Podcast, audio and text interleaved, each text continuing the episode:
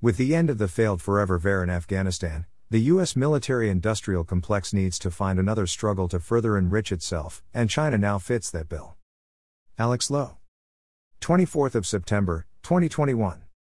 In the councils of government, we must guard against the acquisition of unwarranted influence, whether sought or unsought, by the military industrial complex.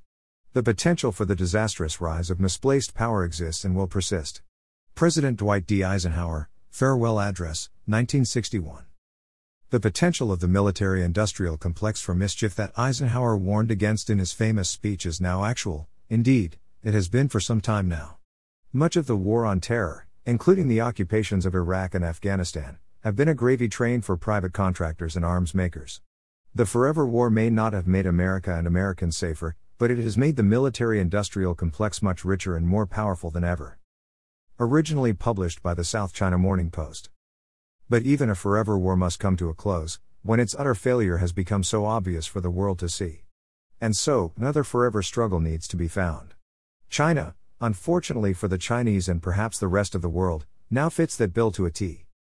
If there is any doubt about the claims I have made so far, just read the latest report, Profits of War, put out by Brown University's Watson Institute for International and Public Affairs and the Center for International Policy. It's shockingly eye opening. Since the start of the U.S. war in Afghanistan in 2001, the Pentagon has been handed a total of more than 14 trillion US dollars, one third to one half of which went directly to defense contractors. That's the total Pentagon expenditures for all purposes since 2001, which include the oft quoted 2 trillion US dollars spent on Afghanistan. Corporations large and small have been, by far, the largest beneficiaries of the post 9 11 surge in military spending, the report said. However, the Pentagon's largesse has been highly focused. An extraordinary one quarter to one third of all military contracts have gone to just five major weapons contractors Lockheed Martin, Boeing, General Dynamics, Raytheon, and Northrop Grumman. The report says these five companies received over 286 billion US dollars in contracts in fiscal year 2019 and fiscal year 2020 alone. From FY 2001 to FY 2020 these five firms alone split over 2.1 trillion US dollars in Pentagon contracts in 2021 dollars. To put these figures in perspective, the 75 billion US dollars in Pentagon contracts received by Lockheed Martin in FY 2020 is well over one and one half times the entire budget for the State Department and Agency for International Development for that year, which totaled 44 billion US dollars. Besides the Big 5, others also benefited over the past two decades.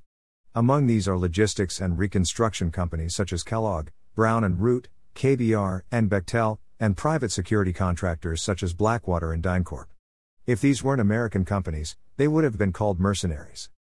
About half of the Pentagon budget of 370 billion US dollars in 2019 went to military contractors for both war-related and ongoing peacetime activities.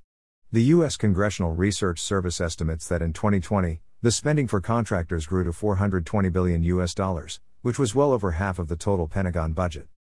Given the democratic nature of the US government, it should surprise no one that lobbying of leading political leaders is a major preoccupation of the arms industry.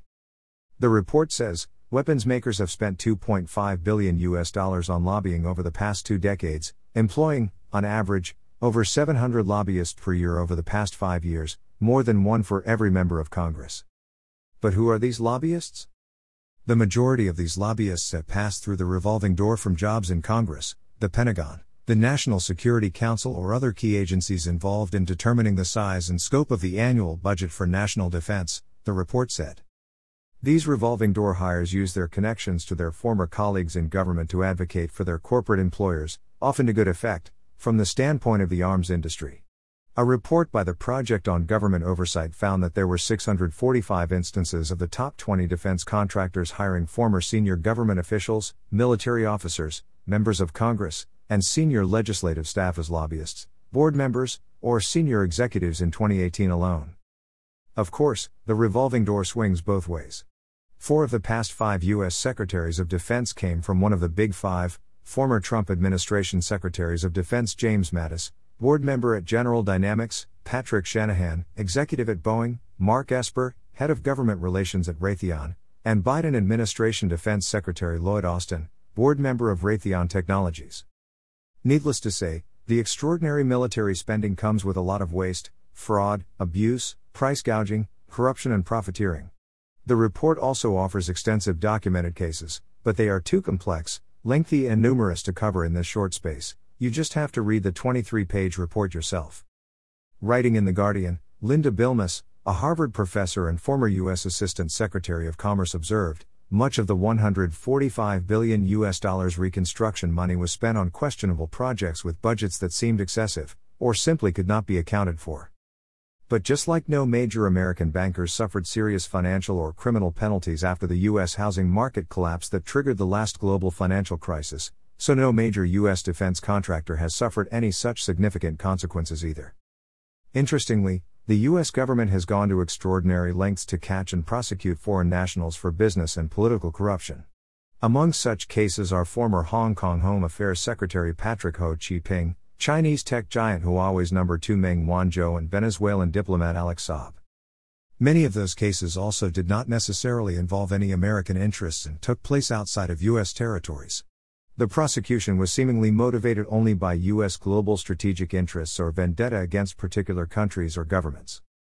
Now that one forever war has ended, the arms industry and its government will need another forever struggle to maintain and justify military spending that defies any decency and logic.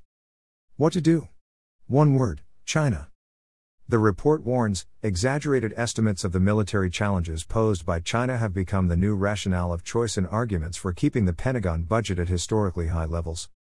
The congressionally mandated National Defense Strategy Commission rang an even louder alarm bell about the purported threat from China and proposed 3 to 5% annual growth in the Pentagon budget to address it. Nine of the 12 members of the commission had direct or indirect ties to the arms industry, a reality that no doubt had some influence over their deliberations and conclusions. In short, China has been a godsend for the U.S. arms industry. The report concludes the China card has become the argument of choice to consolidate political support for these expenditures. The most likely impact of the shift towards China will be to further tighten the grip of major weapons makers like Northrop Grumman, Lockheed Martin, General Dynamics, and Raytheon Technologies on the Pentagon budget. As I was finishing this column, I cranked up Black Sabbath's classic, War Pigs, generals gathered in their masses slash just like witches at black masses slash evil minds that plot destruction slash sorcerer of death's construction, as the war machine keeps turning slash death and hatred to mankind slash poisoning their brainwashed minds. Originally published by the South China Morning Post. About the author. Alex Lo has been a post columnist since 2012, covering major issues affecting Hong Kong and the rest of China.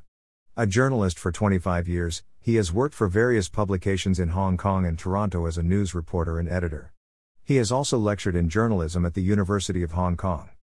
Please help TFF, a people financed and all volunteer research and public education foundation to do more important work like this and remain one of the last truly independent voice for peace.